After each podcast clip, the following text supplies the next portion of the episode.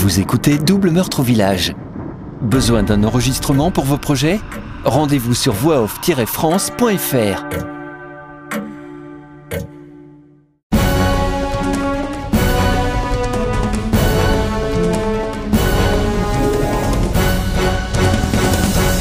Chapitre 13 Vendredi 8 décembre 1989, Sainte-Véronique. Bart Van Dijk, accoudé au comptoir, était en pleine conversation avec Monsieur Lombray quand son associé entra dans le bar.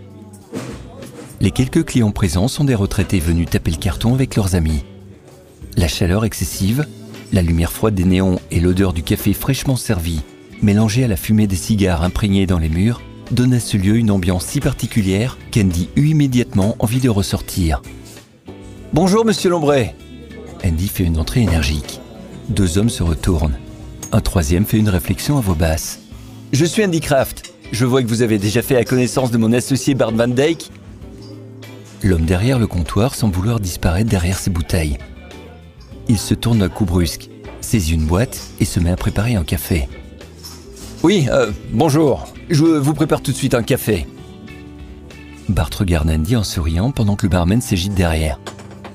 Merci, monsieur Lombray, j'apprécie votre attention. Andy se penche vers son collègue et chuchote discrètement. Hé, qu'est-ce que tu lui as dit? Il a peur de moi? Non, je lui ai dit qu'on était très pressé et que tu avais besoin de café pour te réveiller.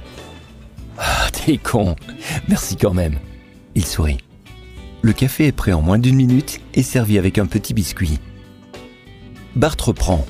Nous avons parlé du curé et des rapports un peu difficiles qu'il avait avec les gens du village. hein. Et monsieur Lombray me disait que le courant ne passait pas bien avec tout le monde. Les hommes se méfiaient de lui, car il remontait la tête des femmes. Il les faisait parler, et surtout, il racontait n'importe quoi. C'est bien ça, hein, monsieur? Euh, oui, c'est bien ça. L'homme est rougi par le stress. Et qu'est-ce que vous pouvez nous dire de lui? Ah ben, c'était un drôle de type, hein il est arrivé tout droit de Rome, la fleur au fusil, euh, prêt à réformer toute la paroisse. Et moi, je peux vous dire qu'il avait plein de projets dans la tête en arrivant ici. Hein. Ah ouais euh, Quel genre? Ah bah, c'est facile. Un jeune curé qui sort de l'école a envie de faire euh, ce qu'on lui a appris. Et lui, euh, c'était pas n'importe quelle école. Il vient du Vatican. Et quand il a voulu tout changer après le départ du doyen, euh, je peux vous assurer que ça, ça, ça fait bizarre. On ne s'est pas laissé faire. Euh, C'est-à-dire, monsieur? C'est-à-dire qu'un curé qui raconte des conneries tous les dimanches, euh, ça c'est une chose. Mais un curé qui raconte des conneries et qui se met à faire parler les femmes et à leur poser des questions quand les hommes ne sont pas là. Alors ça, vous voyez, ça, c'est un curé doublement dangereux. Andy le regarde d'un air interrogateur. Vous n'aimiez pas le curé d'El Porte, hein, n'est-ce pas? Bart venait de poser une question directe qui le mit mal à l'aise. Il se lécha les lèvres et mordit nerveusement un ongle avant de répondre. L'autre main vissait dans la poche de son jeans, la forme d'un point visible au travers du tissu. Nous, on a notre vie. Le curé a la sienne, et il n'a pas à savoir ce qui se passe chez nous. Il venait souvent prendre un café ou une bière chez vous Ah non, on ne le voyait jamais ici. Il restait dans son église ou chez lui. Le problème, c'est pas qu'il venait, mais plutôt que nos femmes y allaient. Un homme qui écoutait la conversation se leva pour jeter un papier dans la poubelle se trouvant près du bar. La confession C'est ça le problème, la confession Oui, tout à fait, reprit le patron du bar. La confession est un moyen redoutable pour savoir tout ce qui se passe dans le village. Les deux détectives se regardent à peine surpris par la remarque. Andy réagit. Attendez, on parle ici d'un curé de village et de paroissiennes qui se confessent de temps en temps. En plus, c'est secret la confession. En quoi c'est dérangeant? Eh bien nous, on n'aime pas ça qu'un curé mette son nez dans nos histoires. Un autre homme intervient. Ici, le village n'est pas grand.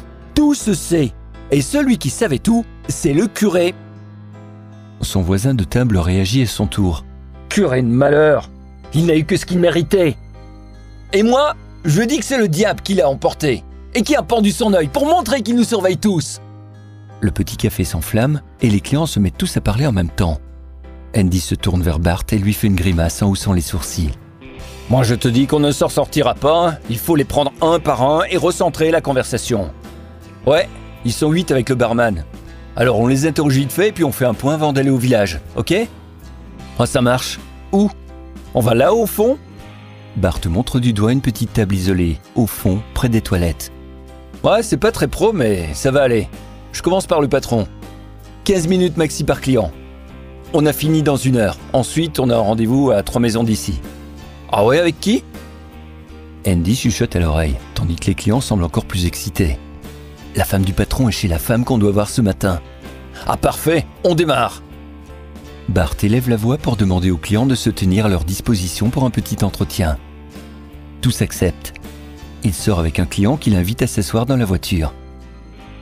Andy prend la place au fond du café avec Monsieur Lombray assis devant lui, dos au client, le regard en direction du mur. Comme je vous l'ai déjà dit, c'était un drôle d'énergumène. Il est arrivé ici avec plein d'idées dans la tête. Il voulait réformer la paroisse. Et puis il parlait bizarrement de la Bible. Il disait qu'il ne faut pas croire tout ce qui est écrit, que ce ne sont que des histoires inventées par les hommes. Et ça, ça, ça passait mal. Surtout au début. Et puis, on s'est habitué à son style. Il transformait toute la religion et l'enseignement du doyen Bonpin. Bon, ok. Il a parlé de science, beaucoup de science. Il parlait de science en parlant du monde, de chimie en parlant de la création des hommes. Et il a même dit que les tapis volants ont peut-être existé. C'est comme dans l'histoire de la lampe magique d'Aladin. Andy écoutait à moitié amusé par la naïveté de ce paroissien choqué par une lecture différente de la Bible. Il l'interrompt. Dites-moi, comment était le curé Delporté Bah, je viens de vous le dire, il était bizarre. Bon, eh, on va essayer d'avancer un peu, on n'a pas beaucoup de temps. Il prend rapidement une profonde respiration. Un homme au fond de la salle s'adresse au barman en haussant la voix. Tu lui as parlé de ses filles? Ses filles? Andy fronce les sourcils. Ouais, mais c'est de l'histoire ancienne. Elles sont casées maintenant. De qui parle-t-on, monsieur Lambray Une histoire bizarre. Ça remonte à 1970, l'année où il est arrivé à Sainte-Véronique. Deux mois après son arrivée, il s'est éclipsé pendant plus d'un mois. Monsieur est parti en voyage en Amérique du Sud. Vous vous rendez compte? En Amérique du Sud? Et eh, c'est loin ça Même moi, après avoir travaillé toute ma vie, je ne peux pas me permettre de partir en Espagne. Et lui, à 27 ans, il part à l'autre bout du monde. Ah ouais, et donc? Déjà, ça fait bizarre. Un curé qui peut se payer des vacances comme ça. Ouais, pourquoi pas? Et donc? Agacé, Andy a envie d'accélérer. Il sent que les entretiens vont prendre un peu plus de temps que prévu. Il se lève et demande aux clients s'étant adressés à eux de les rejoindre. Bon, nous sommes en train de parler des filles du curé. Vous semblez bien au courant. Ouais, c'est sûr.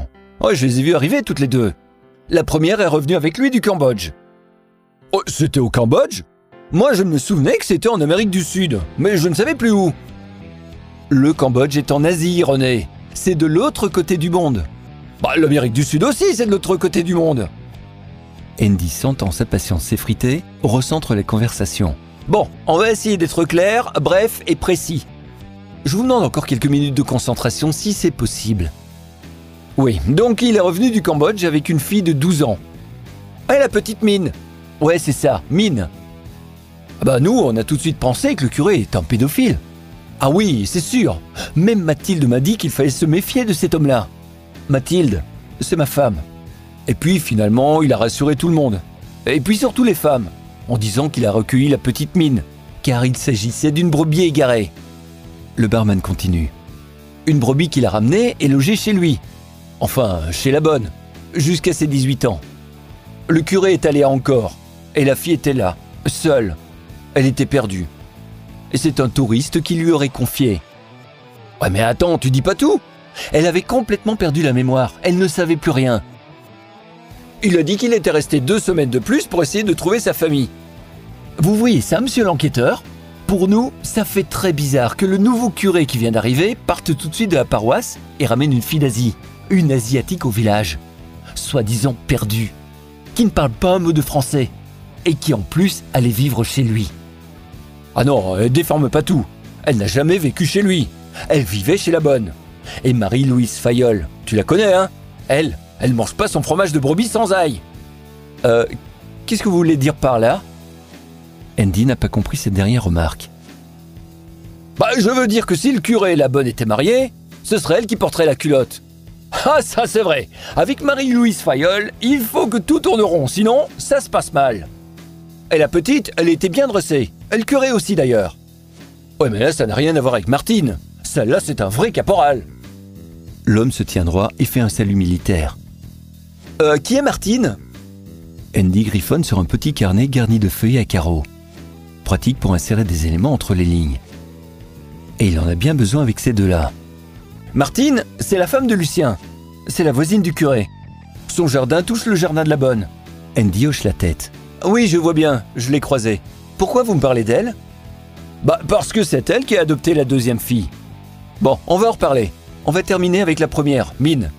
Que savez-vous d'elle? Oh, bah, pas grand-chose. Elle a appris à parler français, elle est allée à l'école. Oui, elle a même eu le bac. Une fille très intelligente, gentille et très polie. Elle fait des petits boulots dans des magasins. On l'a souvent vu distribuer des journaux et des prospectus dans la paroisse. René Eh, tu dis pas tout Monsieur le détective, savez-vous comment elle a eu ses papiers pour rester en France et pour être adoptée? Ah ben je vous écoute Eh bien, croyez-moi ou ne me croyez pas, mais le curé a eu un petit coup de pouce du Vatican pour que l'adoption se fasse sans souci. Les deux hommes cessent de parler et roulent de gros yeux en attendant une réaction d'Andy. C'est vrai ça? C'est ce qu'on dit dans la paroisse depuis plus de 15 ans 17 ans même. Bon, je vois. Passons à la deuxième fille, c'est qui? Elle s'appelle Alicia. Elle est arrivée deux ans après Mine en 1973. Non, un an et demi, c'était en 1972. En 73, c'était avant Noël. 72, avant Noël, donc un an et demi. Le client hausse le ton. Andy la regarde en fronçant les sourcils.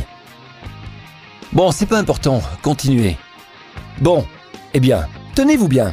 Rebolote. Il a dit qu'il avait trouvé la fille assise sur un talus à côté d'une petite chapelle, à quelques kilomètres d'ici. Elle était seule sur une route de campagne, dans le froid et la pluie.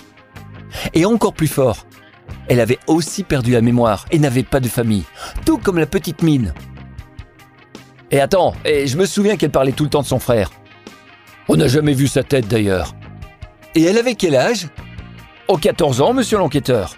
14 ans, presque comme l'autre. Et elle n'a jamais retrouvé la mémoire.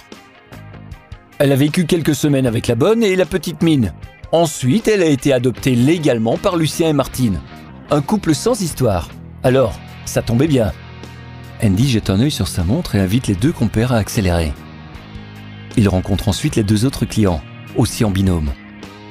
Entre-temps, il a croisé du regard Bart qui entrait et sortait avec quatre clients, les uns après les autres.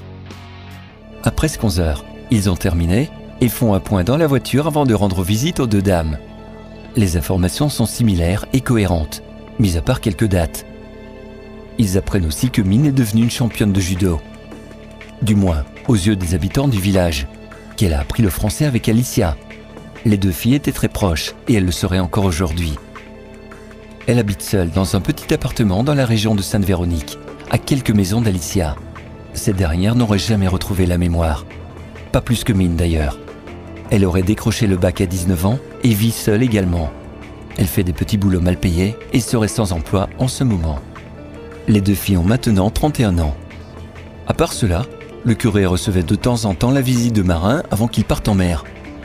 Souvent des gens bizarres qui ne sont pas du village. Cela fait probablement partie du job. Un curé, ça bénit tout le monde, même les marins et les gens bizarres. Bon, bah c'est pas mal comme portrait général de la victime.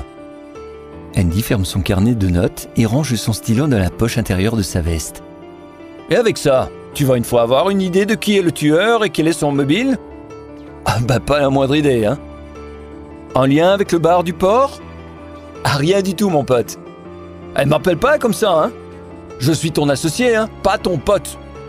Eh, c'est amical, relax. Allez, fieux, on va une fois voir les femmes maintenant, hein. Ah, c'est une façon de dire les choses. Ils sortent de la voiture et se dirigent vers la maison au coin de la rue.